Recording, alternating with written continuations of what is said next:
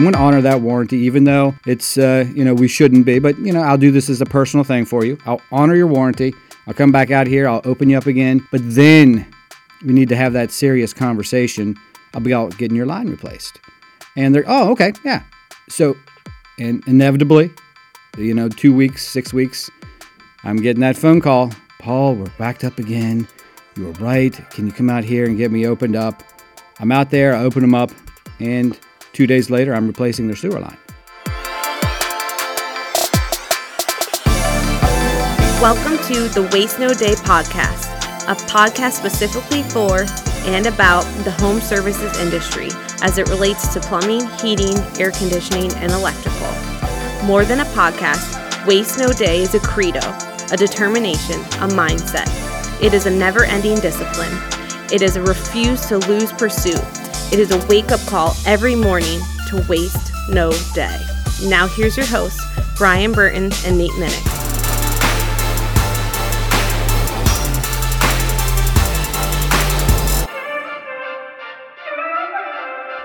Hey, welcome to another episode of the Waste No Day podcast. I'm your host, Nate. I'm your co host, Brian. And we have an exciting new interview for you this week. We're continuing with our series, Riches and Niches, and this time the subtitle is Sewers and Drains. And for that particular topic, we've brought in our resident expert, or one of them at least. His name is Paul Francis. He is one of our drain technicians at Benjamin Franklin Plumbing in Lancaster, Pennsylvania. And we are so excited to have him on the show today uh, to give his expertise and lend his opinions to the matter at hand here. So, welcome, Paul. Thank you. It's an honor and a pleasure. Awesome. Uh, yeah, we're really looking forward to having you on here. And we like to really start off with our guests by kind of getting to know some more about them. I know you have a particularly interesting history into how you got into the trade. So, uh, give us a little detail about the background and, and then how you wound up here. All right, the details. Um, I won't get too detailed, but it's uh, it's a story. I spent 25 years or so in the hospitality or food service industry. I was a executive chef, a restaurant owner, and uh, I did that for the better part of my life. Executive um, chef. An executive chef, professional chef, uh, whatever you want to call it. That I, uh, sounds fancy. I don't know if fancy is the word. A lot of hard work is the word. Uh, long hours. Um, you know, I opened up two Italian restaurants, full service Italian restaurants. Um, I was a chef at a country club, so I have a lot of uh, a lot of that background. Uh, wow. And and as a chef, as as you get older and progress in the career, it's it's it's not so much cooking anymore. It's it's more of the training the menu planning, uh, dealing with vendors. So it's you know 20% cooking, and about 80% of all the other tasks that are required to to run a kitchen, to manage a staff, to uh, keep things rolling on down the road. Um, so, what type of uh, foods were you preparing? All kinds. Uh, my my specialty uh, or niche, uh, since we're on that topic, oh, yeah, it was was Italian food. Uh, so the uh, two, I opened up two Italian restaurants in the area. I won't name any names or anything, but uh, they're uh, they're still in business. Um, but starting from the ground up uh, the, with the menus and to focus on Italian, specifically regional Italian cuisine. And uh, you, you need specific ingredients, you need specific items. Um, and then opened up my own owner operator of a pizzeria and a catering company here in this area and uh, we I got very nichey with that. Um, you know, we had pizza, chicken wings, about five subs, and about five salads. So the menu was very small. Uh, so the niche was we did gluten free, which um, not too many. When I opened up my business, not too many pizzerias or catering companies offered gluten free. So that was kind of the niche I was going for, and it's an extremely successful. Um, uh, awesome experience.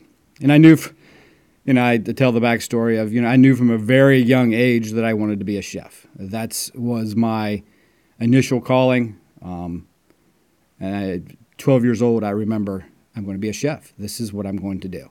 Wow, that's and, incredible. And then um, perseverance, I think, is one of the words you could use.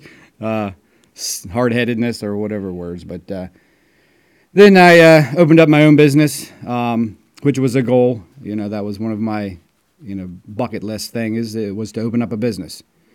Um, I did that. I uh, I was successful at that. I enjoyed it. Um, met some awesome people.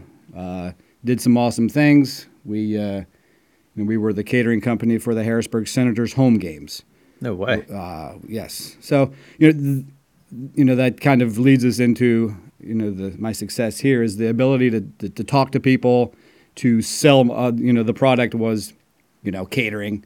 You know, the product was myself, I guess. Uh, being able to have those communications with people that, and try and get them to come over to my side and come over and buy buy my product.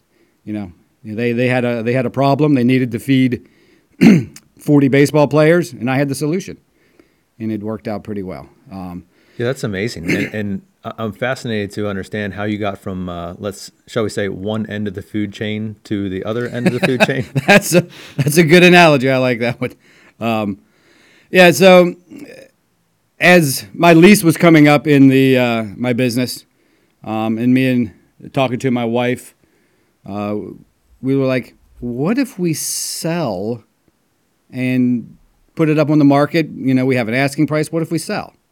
Um, you know, or the other option would be to you know continue the lease for another X amount of years and continue doing this business." Uh, at the time, uh, we were planning our uh, anniversary trip to Costa Rica. Um, and uh, we're like, you know what? Let's uh, let's go in our let's put it up for sale. See what happens. If no one wants to buy it, that's fine. We'll just continue on down the road. I mean, no no worries. So we uh, we we got with a real estate agent. We uh, put it on the market, and the next day we flew off to Costa Rica for our uh, anniversary trip. Uh, about three days into our anniversary trip, we got a phone call from our realtor and said that someone is interested in buying your business. And we're like, wow, that, uh, that was unexpected. Um, so, you know, long story short, our anniversary is in September. Uh, by March of the following year, we had sold our business. We had sold basically everything we owned, and we moved to Central America.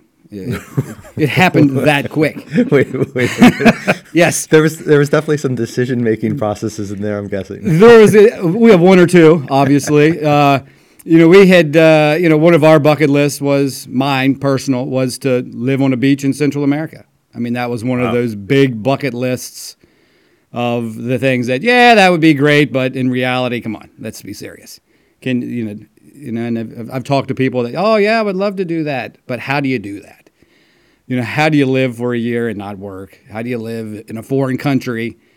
You know, and we had this game plan, and the the business of selling of the business was the catalyst, and uh, we got the money that we wanted for the business, um, and we were like, if we're going to do this, let's do it now, and instantly started the process.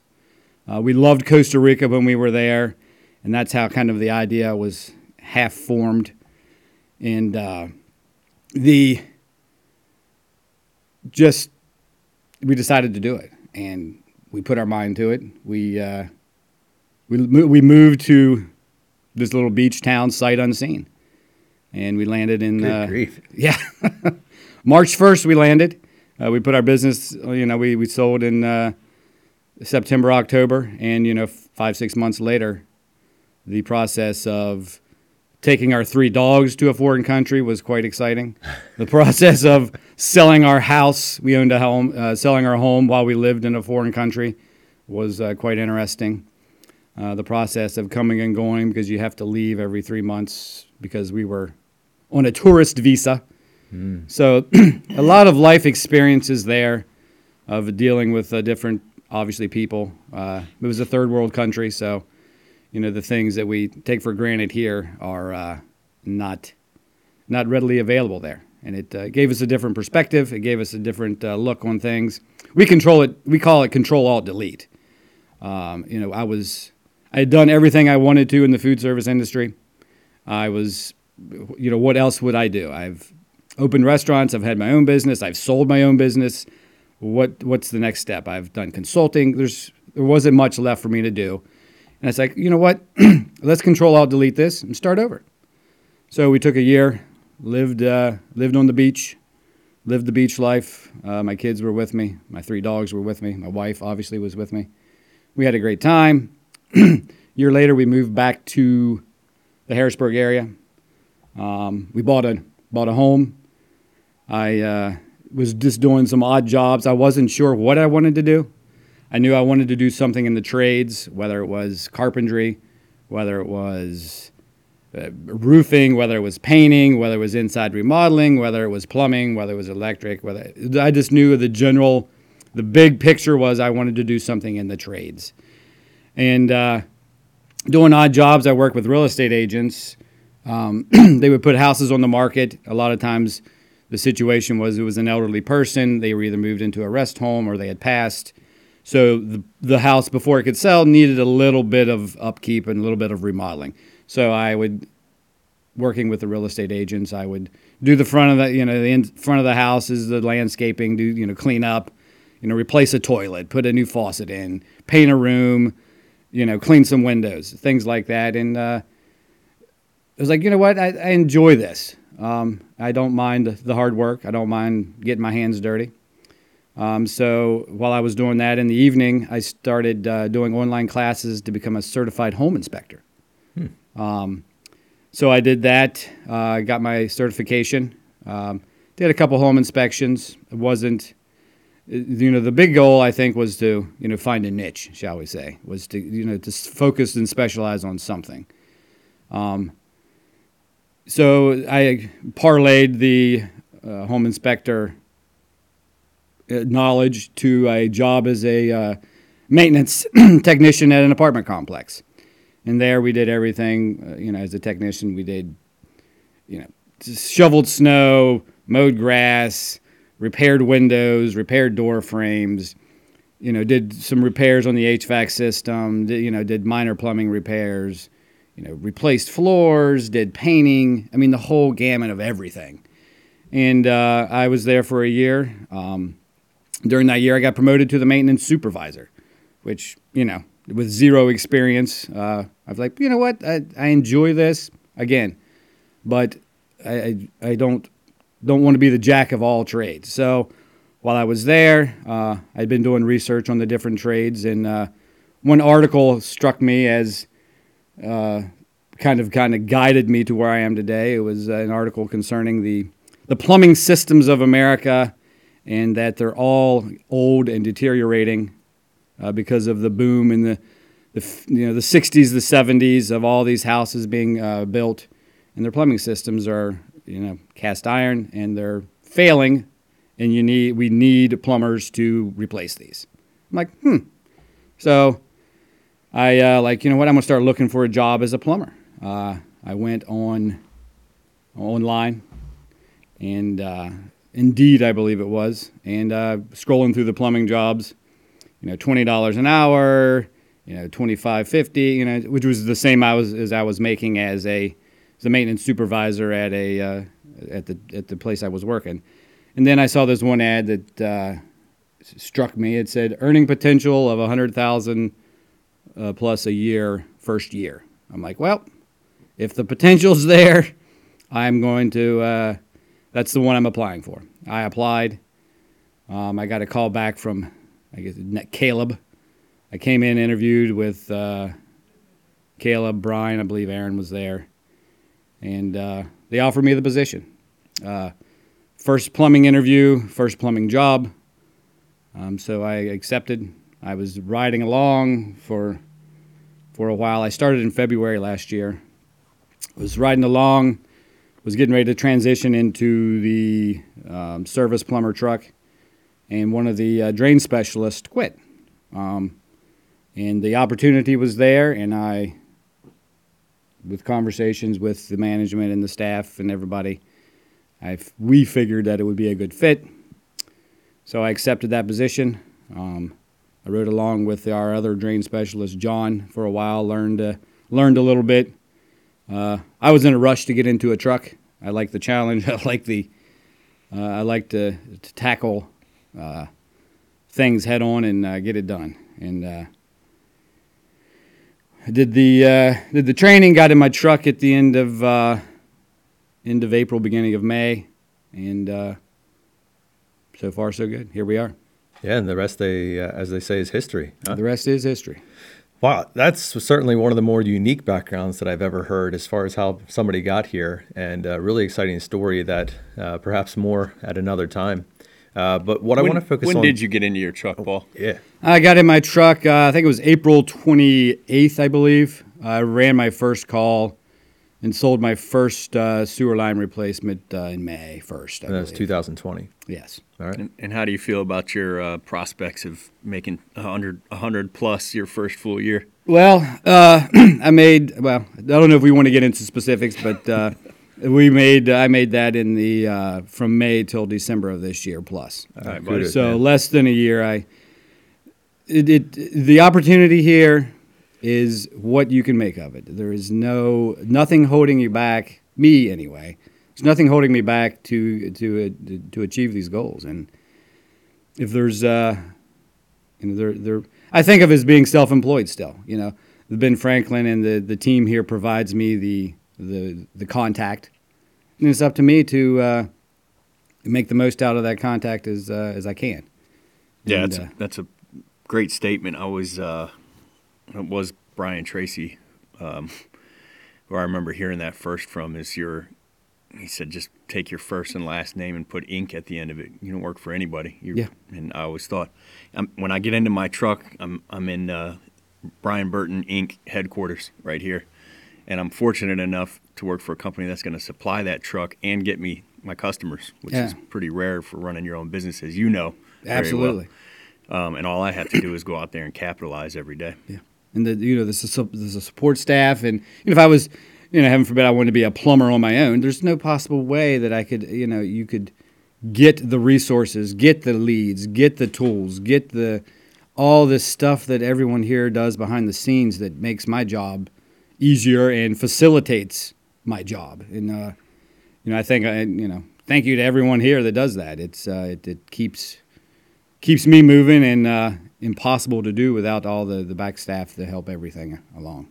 Well, you make it look easy from your end, and certainly um, make everybody in the office and all the staff um, feel like you appreciate everything they do, and everybody truly enjoys working with you, and it's been uh, been a pleasure to have you on board so far. Well, I appreciate it. You know, and it, coming up in the food service industry, there's there's a lot of soft skills, and you guys have talked that about that before. But soft skills that I developed to be able to, you know, not necessarily, you know, the hard skill is, you know, my, specifically for me is, you know, laying pipes and trenches and doing hydrojetting.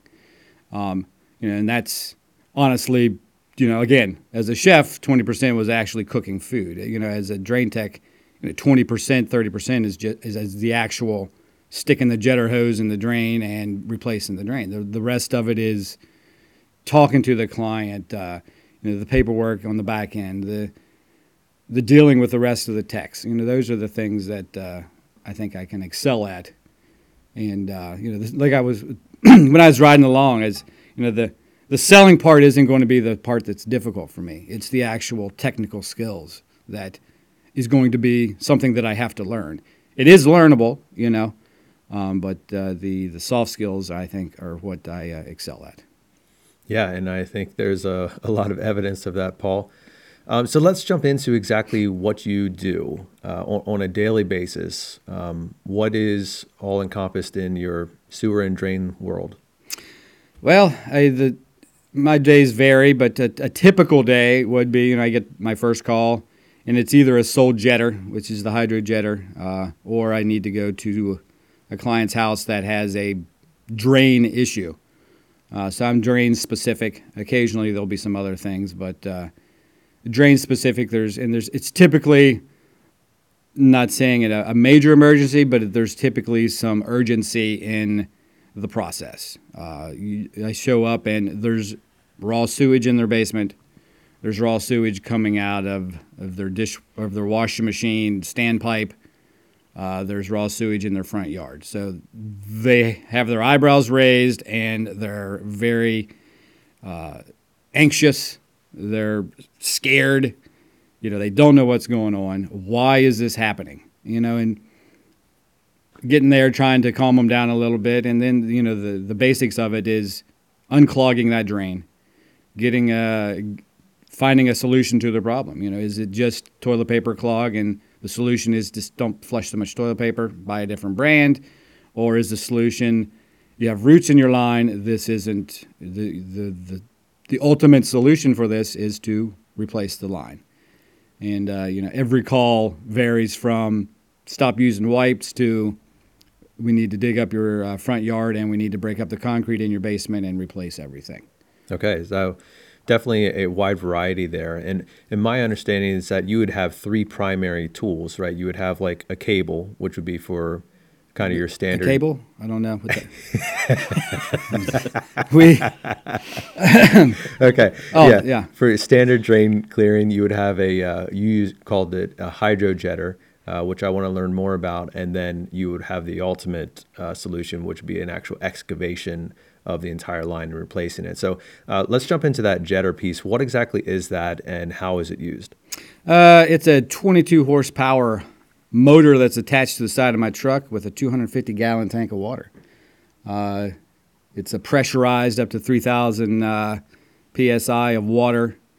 And then I use different nozzles, whether it's a back pulling nozzle that creates suction and pulls the clog towards the street, whether it's a root cutting nozzle that spins and bangs around and rips roots out, whether it's a diamond nozzle that uh, goes forward and pushes the clog out, so there's different types of nozzles that we use to attack the clog, depending on what the clog is, depending on where the clog is. Um, and it's attached to a 300 uh, foot hose. And uh, we go into typically, I like to go outside of the house in the trap uh, because when you're adding, adding uh, 300, 3,000 psi of water into a line, uh, that water has to go somewhere until the clog breaks up. right. And if if it's in a basement or a clean out in the basement and I'm blasting and the clog hasn't uh, hasn't cleared yet, the sewage and the water that I'm adding to the line typically comes out at my feet, which yeah. is in someone's basement, and that's that's uh, that's the that's the scenario that I, I try to avoid. Sure. Uh, yeah. For for the homeowner's sake and for my sake, um, and you know the it, you know, and I explain that. You know, those are the, some of the jokes that I keep to lighten up the situation because when I arrive on these situations, they're stressful. So I try to keep it, you know, within reason as light as possible and explain while I'm explaining the process of how this is going to work. Um, and I try to explain that to the techs too. That you know we're trying to go outside, pull to get behind the clog and pull it out. Um, and we also have a, a, smaller cable that we use for branch lines, typically uh, kitchen sink lines. Uh, and people like to put everything down their garbage disposal and uh, you treat it as a trash can and it, it, clogs their line up. So we need to get in there with uh, pressurized water and clean out the grease and the eggshells and the who knows what else they put down their drain line.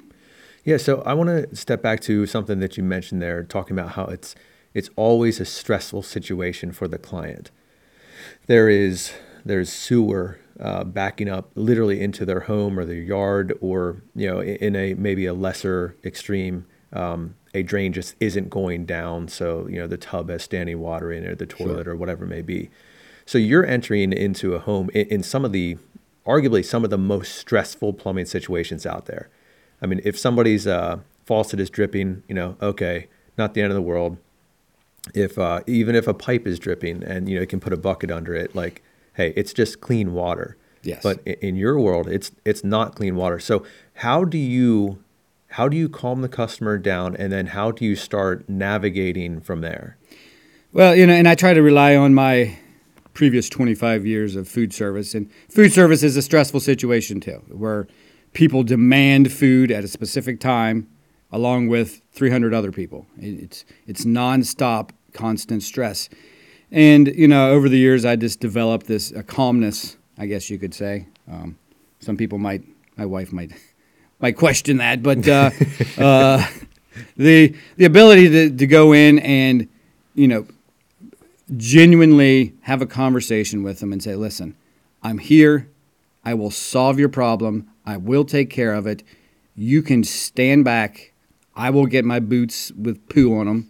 I will help you resolve this solution. I have solutions here, you know, and they're they're buying a solution to their problems. They're not buying a product. You know, they're buying me coming in and talking to them and them trusting that I know what I'm doing, uh, that I have the resources to back me up, and they just eh, I, the ability to just calm them down and say, "I got this. You don't worry about it. This is I will find the I'll find the problem, and I will offer you solutions, and it will get taken care of, and you don't have to worry about it anymore. The only thing that you need to do is provide provide me with payment at the end of the day. That's it. Everything else I will take care of. Yeah, and that's that's really a great point there, Paul. You're not selling a product; you're selling a service. Yes, uh, a solution, as you said. And those solutions, um, frankly, they're not they're not inexpensive. Uh, you know, th- this podcast uh, series is riches and niches, and this particular niche is a really small one, sewers and drains. Uh, but there is riches there. There absolutely is, and it you know, and I, sometimes not not so much, uh, but people like, I can't believe that's how much. What do you? Uh, what what? Why are you charging that much? And you know, we've talked about this in training, and you know, it's you know, you're paying for me to be there the same day. You know, you're paying for my personality. You're paying for me. And uh, well, then we're we're not charging enough, buddy. No, we're not. I would say that sometimes. uh, you know that and you know I value myself and I value my time and I value my work work ethic. And I it, there is a price tag to that. And you know depending on how much I guess the value you place on your time and your energy is you know it's it's it reaches the the size of your paycheck. And if especially in this type of thing where the where there is no limit you know the sky's the limit. No the sky's the sky is a limit. There's no limit here as, as much work as I can do is how much money I can make. And, uh, you know, so valuing myself and what I can do, uh, convey that to the customer, the customer, the client. Uh, you can uh, you can go far. Yeah, that's that's so good, Paul. And I'm curious as to how you begin that process with the client. So certainly you're coming into it with an understanding of your value, of your tools, of the solutions that you're bringing to the home. How do you begin that process of, of you know, okay, where do you start? Uh, you know, and what tools do you start with, and how do you go down the line? I mean, I, what I had mentioned earlier was you know, cable, jetter, dig. That's kind of like the progression of sure. smallest to biggest. So, how do you get from one end of that spectrum to the other? Is it is it always an opportunity to dig? Is it rarely an opportunity to dig? You know, is it always an opportunity to jet? How, how do you kind of navigate all that? Well, typically, if I'm going to a uh, home and there's you know a backup in the basement, um, I am absolutely offering the the jetter. That is, there's no cabling. There's no. And why is that? The, because it's the ultimate solution to that problem. There's you know we can cable all day. It may or may not get the uh, clog out you, you're not going to clean the line. You know, if typically from my relatively short experience, um, if there is a clog and it's cast iron or terracotta clay, you know, it's not because it just happened to, to clog. And this is a story I tell the client. You know, these lines don't just randomly decide to clog today because they're mad at you. They don't randomly decide to clog because that's just what they feel like. You know, this is a build up, a progression of 20, 30, 40 years. And to stick a skinny little cable in there and wiggle it around for a while isn't going to do anything for this four inch line. Um, sure, it might clear out the obvious clog of wipes or toilet paper. That's not going to get the line clean. To get this thing cleaned so that you can hopefully you know, the, my ultimate solution every time I come into a home is to calm the client down and to clean out their line and get them free and open. You know, now if I get them free and open and then I, after the camera inspection there's breaks or there's roots, then we start progressing to the next step, which is the line replacement. But my, you know, I, I rarely go into a home saying, I'm selling a dig, this is it. They don't, doesn't matter what their problem is, this is where we're going. So you know, to interrupt you there, is is your main priority to first clear like open the line so that things open up? Or or do you and, and, then have a conversation about fixing you know the ultimate solution? Or do you do you not do anything first and then you talk about what your options are and then move forward from there? I i don't do anything first. I go in there and survey the situation ask them some questions about you know what how you know what when did this happen? How did this happen? Have you had problems before? Have you noticed any gurgling? Kind of get a, a brief history of of their feelings about their sewer system, about uh, you know has it this been a constant problem? That did just randomly happen? You know that way I can kind of have a better idea. Well, we've had gurgling for the last six months, and the toilets have been a little slow, and that will lead me to the line of, you know what, this is a bigger problem than just some wipes caught in the trap. You know, if it's, oh, we flushed the toilet one day and it started coming out, well, maybe it's just a specific clog. So uh, I'm learning as I do this that certain things cue to certain issues with their sewer line. And, you know, that information gathering, you know, you talked about, you know, the agreement, you know, and I, I talked to them and saying that, you know, this is going to be a four hour process if I sell the jetter this is what we expect to find. This is the path that it could lead to. You know, we if we get in there and we notice tree roots, I'm not saying you have them, but if we get in there, we notice these things, we need to start moving on to more permanent solutions. Um, and I often say, you know, the, the, the, jetter here that I'm doing, it's not a magic wand. Uh, I can't wave this and blast out your sewer line and all is well with the earth and I'm on my way. That that doesn't happen, you know. And I've learned to, to use that kind of verbiage uh, over my year or so here, uh, because in the beginning it was, you know, everyone, the, the, client thought it was a magic wand. What do you mean? So um, it, it's just these learning, these tweaking things as I get more experience, specific experience with this specific task of, you know, the hydrojetting and then, you know, the ultimate solution of uh, sewer line replacement and um, to to have those conversations and not be afraid to say this is going to be twenty thousand dollars. This is how much it's going to cost, and we'll take care of it for you. Don't worry, and uh, keeping them at ease.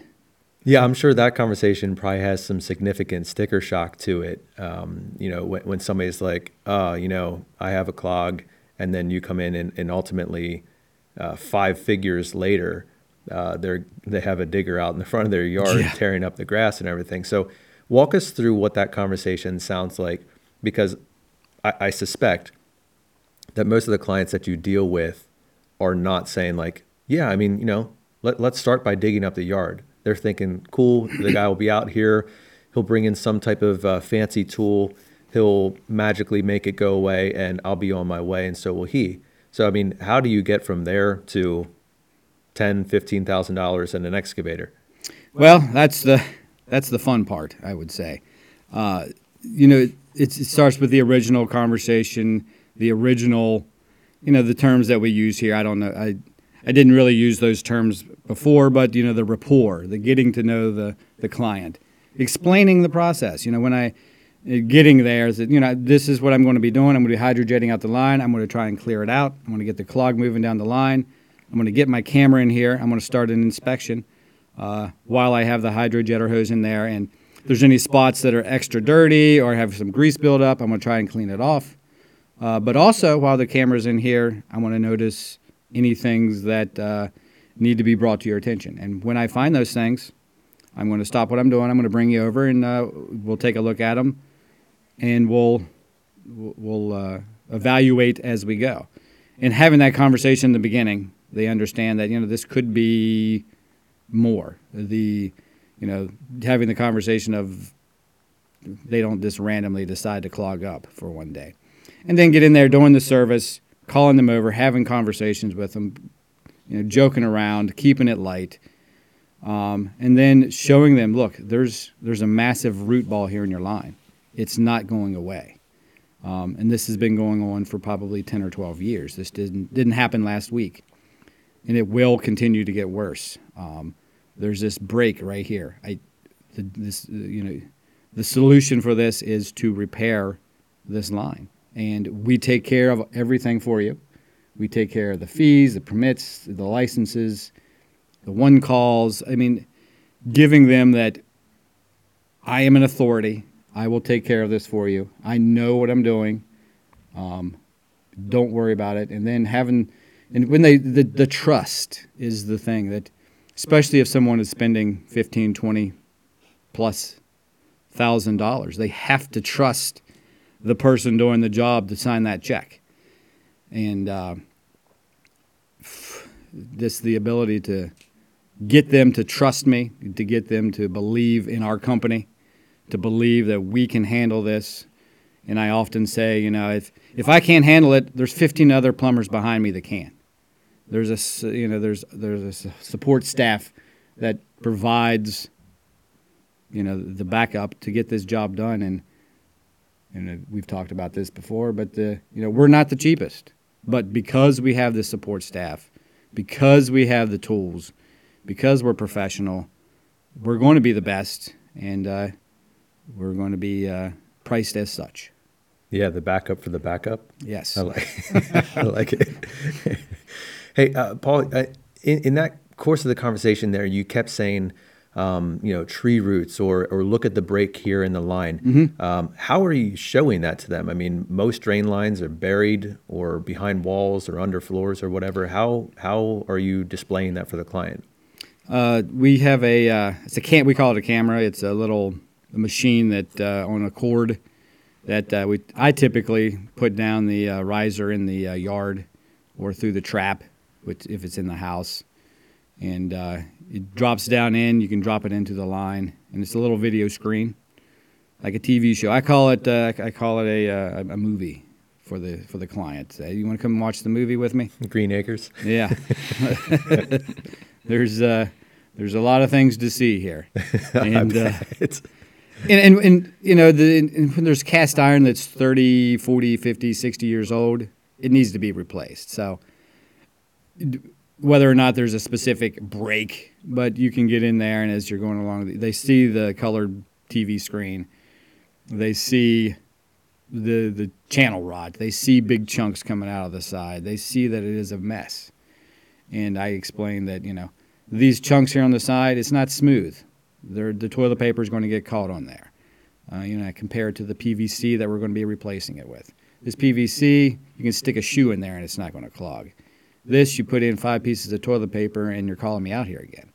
Mm. So the this you know looking at that camera and them looking over my shoulder, me explaining every you know this is a 20 minute process sometimes of me just explaining every step of the way of the line, the issues that there are, you know why it's a good idea. You know this is the build up to the let's have the sewer line replacement conversation. You know it's this is a problem here. Oh, look at this. This is, and as we're going along, they're like, oh, wow. I said, you know, it, it's not broken, but as you can see with the camera, uh, this line is severely, severely deteriorated.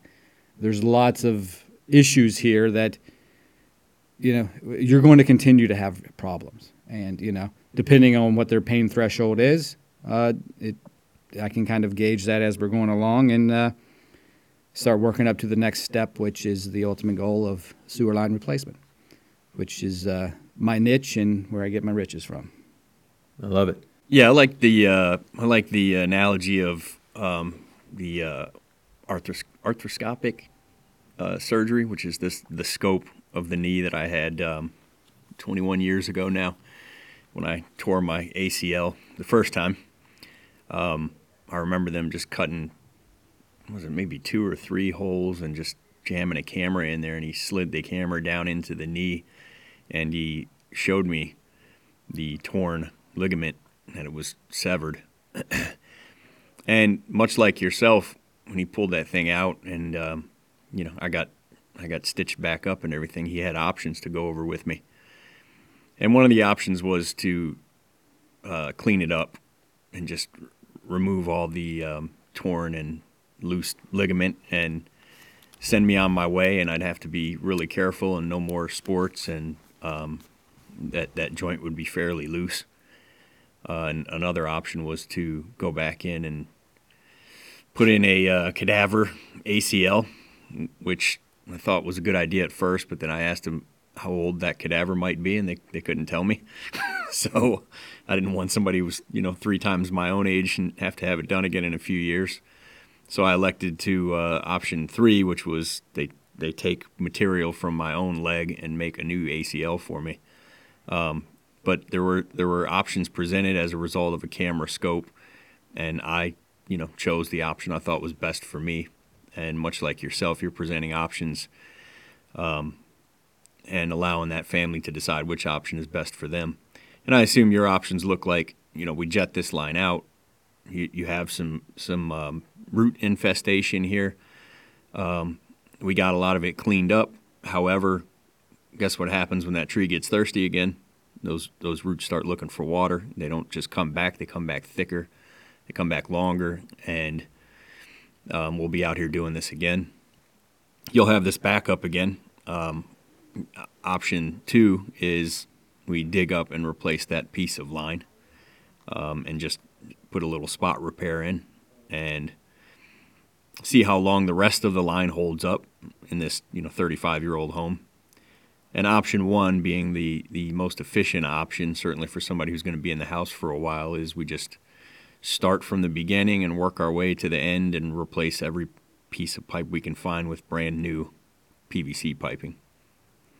And how do you get the you're you're a master at getting um, people to see the benefit in replacing that whole line and not doing just the spot repair, which I would say certainly uh, your predecessor was more prone to. Uh, most guys in a sewer truck are more prone to get the spot repair more often than the full line replacement, even on a, a line that's just you know 40, 50 years old, and it just seems to make no sense. What is it that you do that's um, special that gets more homeowners to choose to just replace that whole line and be done with it. I understand, Brian. Uh, and I have those conversations. Like, I'm not going to compare myself to a doctor, but uh, you know, you going in and we're looking at the line, and you know, I do offer some options. I rarely offer the spot repair, and the verbiage that I use, and I try to use this as the conversations uh, to the things that they understand. You know, a lot of people don't understand the sewer system. So I'm like, you know, we can do a spot repair, but it's kind of like you have this old car that barely works. You're certainly not going to put four brand new tires on it. You know, you have this old sewer line that barely works. You're not just putting, you're not going to just replace one little piece of it and then the rest of it is going to continue to fail. You know, and the ultimate, you know, you want this to continue to work for a long time. You want this to whenever you go to sell your home in 10 years or 15 years, that this is a something that is going to continue to last for you. Or if you're selling your home in 2 weeks, you know, this is you don't want to continue to have these issues because they will continue to happen again. They will, you know, they don't get better. They continue they will get worse and once this progression starts, it is a rather fast downhill spiral. And uh, and I use this is the verbiage that I use consistently, especially whenever I go out and you know we offer warranties on our service, you know a six month or a one year warranty. And in the beginning, I if there was an issue, I wouldn't honor that warranty, and it it got some people irritated. So I've learned to use the warranty to my own benefit as being able to get a second touch or you know, the fortune is in the follow up, being able to follow up. All right, these are the issues in your line. I guarantee you that you will get backed up again. Um, they don't want to hear that replacement conversation. They don't want to. That's not. Nope. You, you, I wanted you to come out here to clear my line. That's it. I'm not hearing anymore. I, I understand. I typically we won't don't offer the warranty because of X Y Z whatever their specific problem is. I said, but you know what? I will offer that for you. You know, if this happens again, and I'm sure it will, but if it happens relatively soon, I'm coming back out here. I'm going to honor that warranty, even though it's uh, you know we shouldn't be. But you know, I'll do this as a personal thing for you. I'll honor your warranty. I'll come back out here. I'll open you up again. But then we need to have that serious conversation about getting your line replaced. And they're, oh, okay, yeah. So, and inevitably, you know, two weeks, six weeks, I'm getting that phone call. Paul, we're backed up again. you were right. Can you come out here and get me opened up? I'm out there, I open them up, and two days later, I'm replacing their sewer line. And if I would have tried to, to push that, I think, at the time of, oh, you're the, we're not going to honor this warranty, you need to get it replaced, I would have never heard from them again. So it's, it's being ha- able to have those conversations that, hey, you know, there's there's guidelines that we have, but uh, again, this is my own business, and uh, if I can offer this warranty and then get that get to come back, and then you know build that trust, then uh, we can move forward, and uh, you know provide a solution for them and provide a, a income for the business and for myself. Yeah, I think that's an incredible strategy there, Paul. Where you know somebody looking at this from a strictly black and white perspective would say, well, no, by the rules, by the book here, uh, warranty will not be offered if we need to come back here again because of XYZ situation. Yes. Uh, but you've chosen to use that uh, as an opportunity to revisit the client because you know that you're going to be back out there. No, I'll be there. Yep. Yeah. And, and, you choose to use it as kind of um, a showing of good faith, you yes. might say, or goodwill, saying, like, hey, you know what? Uh, this isn't generally what we do, but I'll offer this to you because I'm concerned that this is probably going to be an issue, and and then you put it up there up front, like, and when I do come back, you know, we need to, have, and I use the verbiage I absolutely say is we need to have the serious conversation about you replacing your line. Yeah, right. And I, and I put that in the notes, and I will, and, and that's, you know, and I look at them in the face, and it, I use these very very serious. Listen we seriously will need to have that conversation. This isn't, oh, I'll come back and keep doing this for the next year. You know, that's, I make sure that that is not on the table. That's that kind of the agreement. You know, here's the agreement. I will, I will honor this, but when I come back, there's a good chance that I will be uh, replacing your sewer line. You know, and they understand that, and it, it uh, it's, I would say probably there's maybe one that I've gone back to that hasn't done a sewer line replacement. All the others have been, yep, let's go, let's get it done, because they've experienced that pain again. And uh, once is bad, and then the second time, if it's you know five or eight days later, they're like, you know what, I'm not going to continue to do this. Yeah, I, I can. I was just thinking the same thing. I mean, if if you're it, it's one thing to have a, a, toilet start running again or a faucet start dripping again. It's another thing to have to go clean up your basement again. Yes. Uh, and, and I'm sure that's a high motivation conversation for people to say, you know what, I'm not doing this a third time. Yeah. And a lot of, and that's the conversation sometimes. We're not doing this again. I mean, even at the first time we get in there and I, I, I jet it out and I show some, even some minor issues. And they're like, what can we do to prevent this from ever happening again? Because I, we're not doing this you know, and the and the wife's usually over there, you know, stressed out, and he's got the, the children, and she's like, uh, "We're never doing this again. What can we do to prevent it?" and uh, I'm like, "I have sign that check, honey." yeah, I have the solution for you, and you know, and you present it to them in, in a way that uh, you don't have to worry about it. You know, and I often I'll you know say, you know, call your homeowner's insurance. You know, I have these to try and work with them that, hey, you know, try and get this paid for by someone else. Call your homeowner's insurance. See if you have any coverage. You know, if you need them to, to call me, I can talk to the to the homeowners, uh, the your agent, and I know the things that they want to hear, the words, the the specific terminology that they're looking for. That maybe we can get you, uh, you know, some replacement uh, funds here. You know, sometimes they cover it all. Sometimes they'll cover the ex- uh, excavating. Sometimes they'll won't cover anything. I said, but you need to make that conversation call and then I'll have the conversation with your agent, and uh, maybe we'll get you coverage. And they that is another the olive branch, dare we say, of of goodwill and faith that keeps uh, keeps them, you know, being able to trust uh, me and trust the company. That yeah. we're, we're working for them, not just trying to take their money and run. Right, and that makes a lot of sense, and kind of uh, aligns with our our series here, riches and niches, where you're you continue to find niches even within the niche as yes. to how you have the conversation, the terms that you use, the offerings that you present, the uh, above and beyond service that you provide. That's all part of it. Yes, and uh, we, I, I, work with Charlie, the great man Charlie, a lot, and uh, we were joking. I, whenever I, I have these, I call them spiels, but I have these things that I use typically or generally when I'm having conversations with people that you know it's comedy. People laugh. There, it, it kind of ah, does that lightening of the mood sometimes, and it's it's a stressful situation when you're talking about financing. People aren't sure if they're going to get approved. People aren't sure you know, the interest rates. It's just it's stressful, and uh, you know I, I, have the conversation. I start out with, you know, we're looking for uh, total household income, whether it's your you, you know, your spouse, uh, whether your kid has a YouTube channel, and that just they they they they, they uh, you know, and if they have animals, I'll say you know you, your spouse, and if your cat has a YouTube channel. so it gets it it kind of breaks that stressful uh, feeling because you can you can look I look at them and I see that uh, they're, they're they're screaming inside. And uh, if you can make a little joke and bring their their children or their animal or something that's close and dear to them into the conversation and make it light. Um, it uh, it you know the, the cat the cat uh, YouTube channel sold a large job I did a while back. Yeah, you know they were weren't sure, and as soon as I made that quip joke, they was like, "You're you're the man for the job," and we did an eighteen thousand dollar sewer line replacement out of wow out of me saying the cat YouTube. so I love it. Uh, I mean Charlie and I joke about that sometimes. So it was a good one.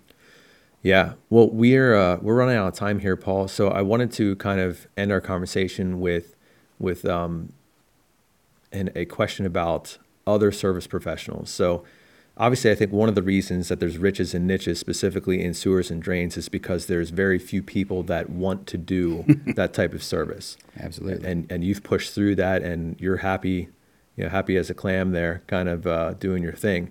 But for for many service professionals, that's not their area of expertise. So, what are some conversation points that either they can have or they can listen for with a client that they're serving that could refer your type of services out there?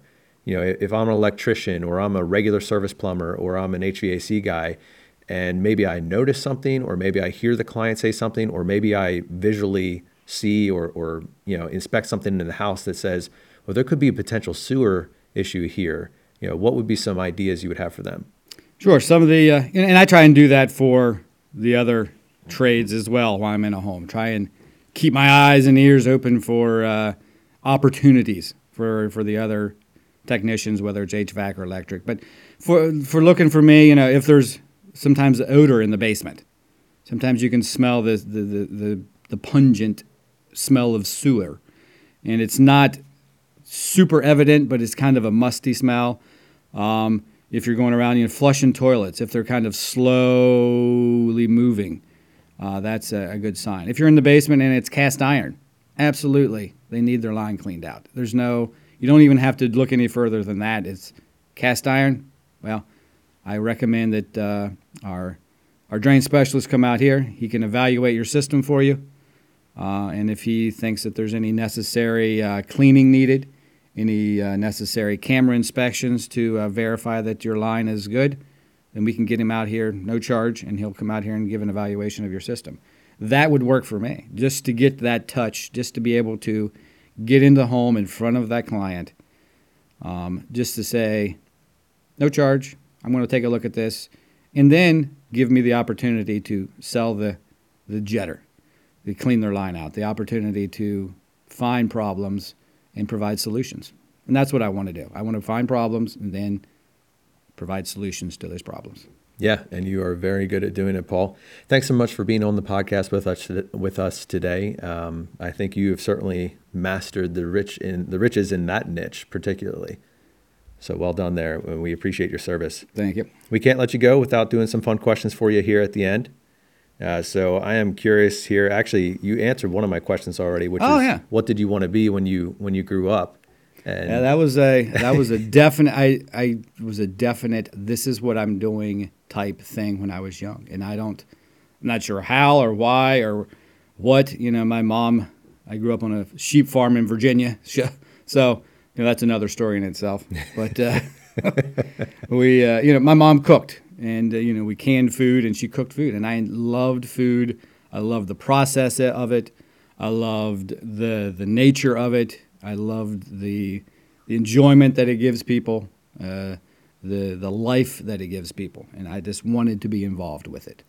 And at 12 years old, living in you know, I didn't know what a chef was. I did, but I knew that food. I wanted to be involved with food. All right. So speaking of food, uh, two part question for you here. What is your favorite food to eat, and what is your favorite food to prepare? Well, I mean, food for me is very uh, event specific. And it's very, uh, you know, my mood. But I like spicy foods. I like the southwestern Central America type foods where it's spicy. There's tons of flavor. Uh, there's a lot of uh, slow roasting of meats. So I would go with that. Spicy. So is is that the same answer for both? That that's what uh, you like to and to prepare. Well? Um, you know, I love uh, I love smoking meats, grilling and smoking meats is right. probably, probably, what I do more of than anything. And I seem to be doing that uh, at least once or twice a week, even with my schedule. Nice. So it uh, party at the Francis house every day. All right. um, do you collect anything?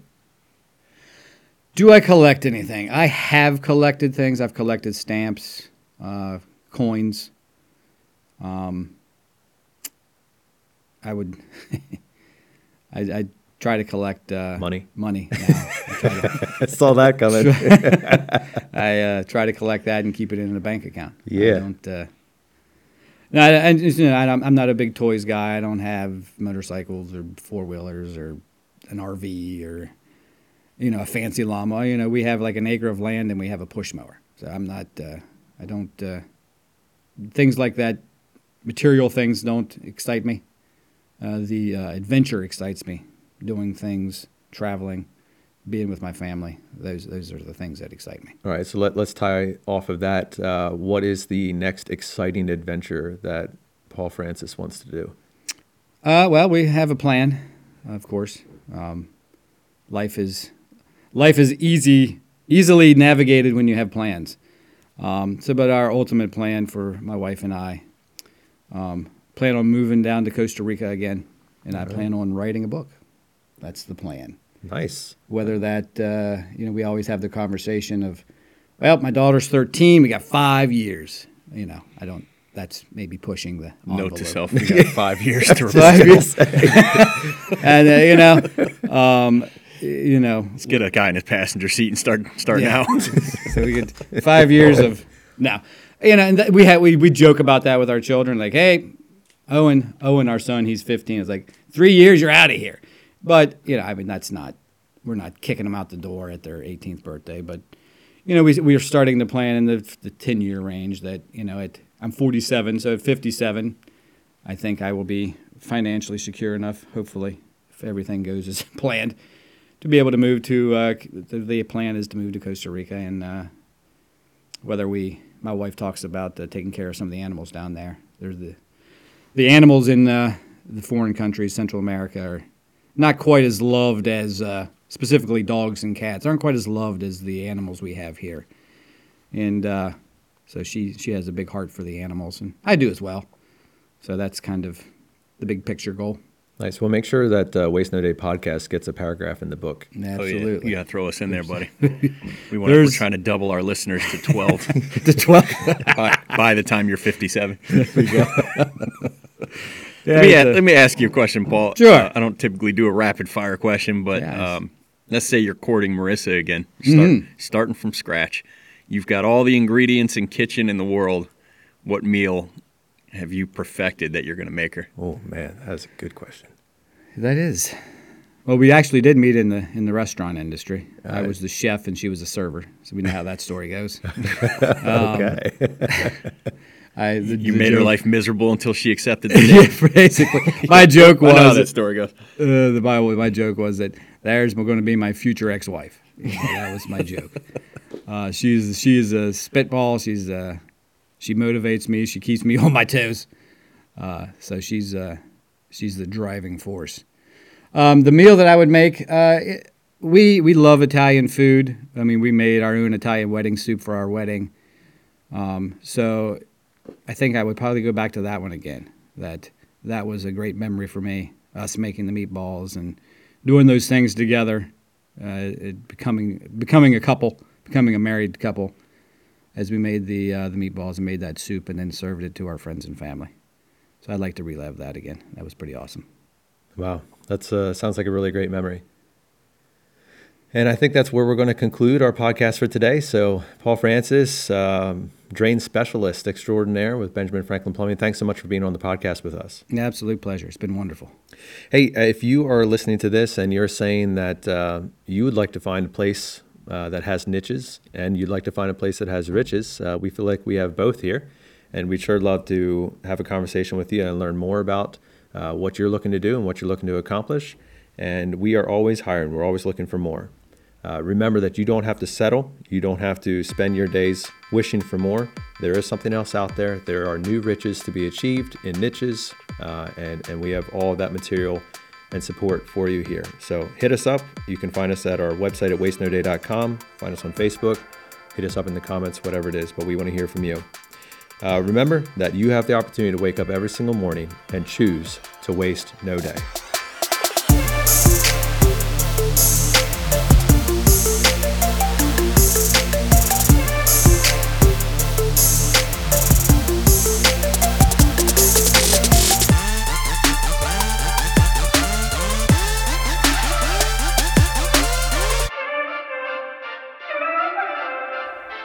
This podcast is a production of the South Central Pennsylvania branch of One Hour Heating and Air Conditioning, Benjamin Franklin Plumbing, and Mr. Sparky Electric.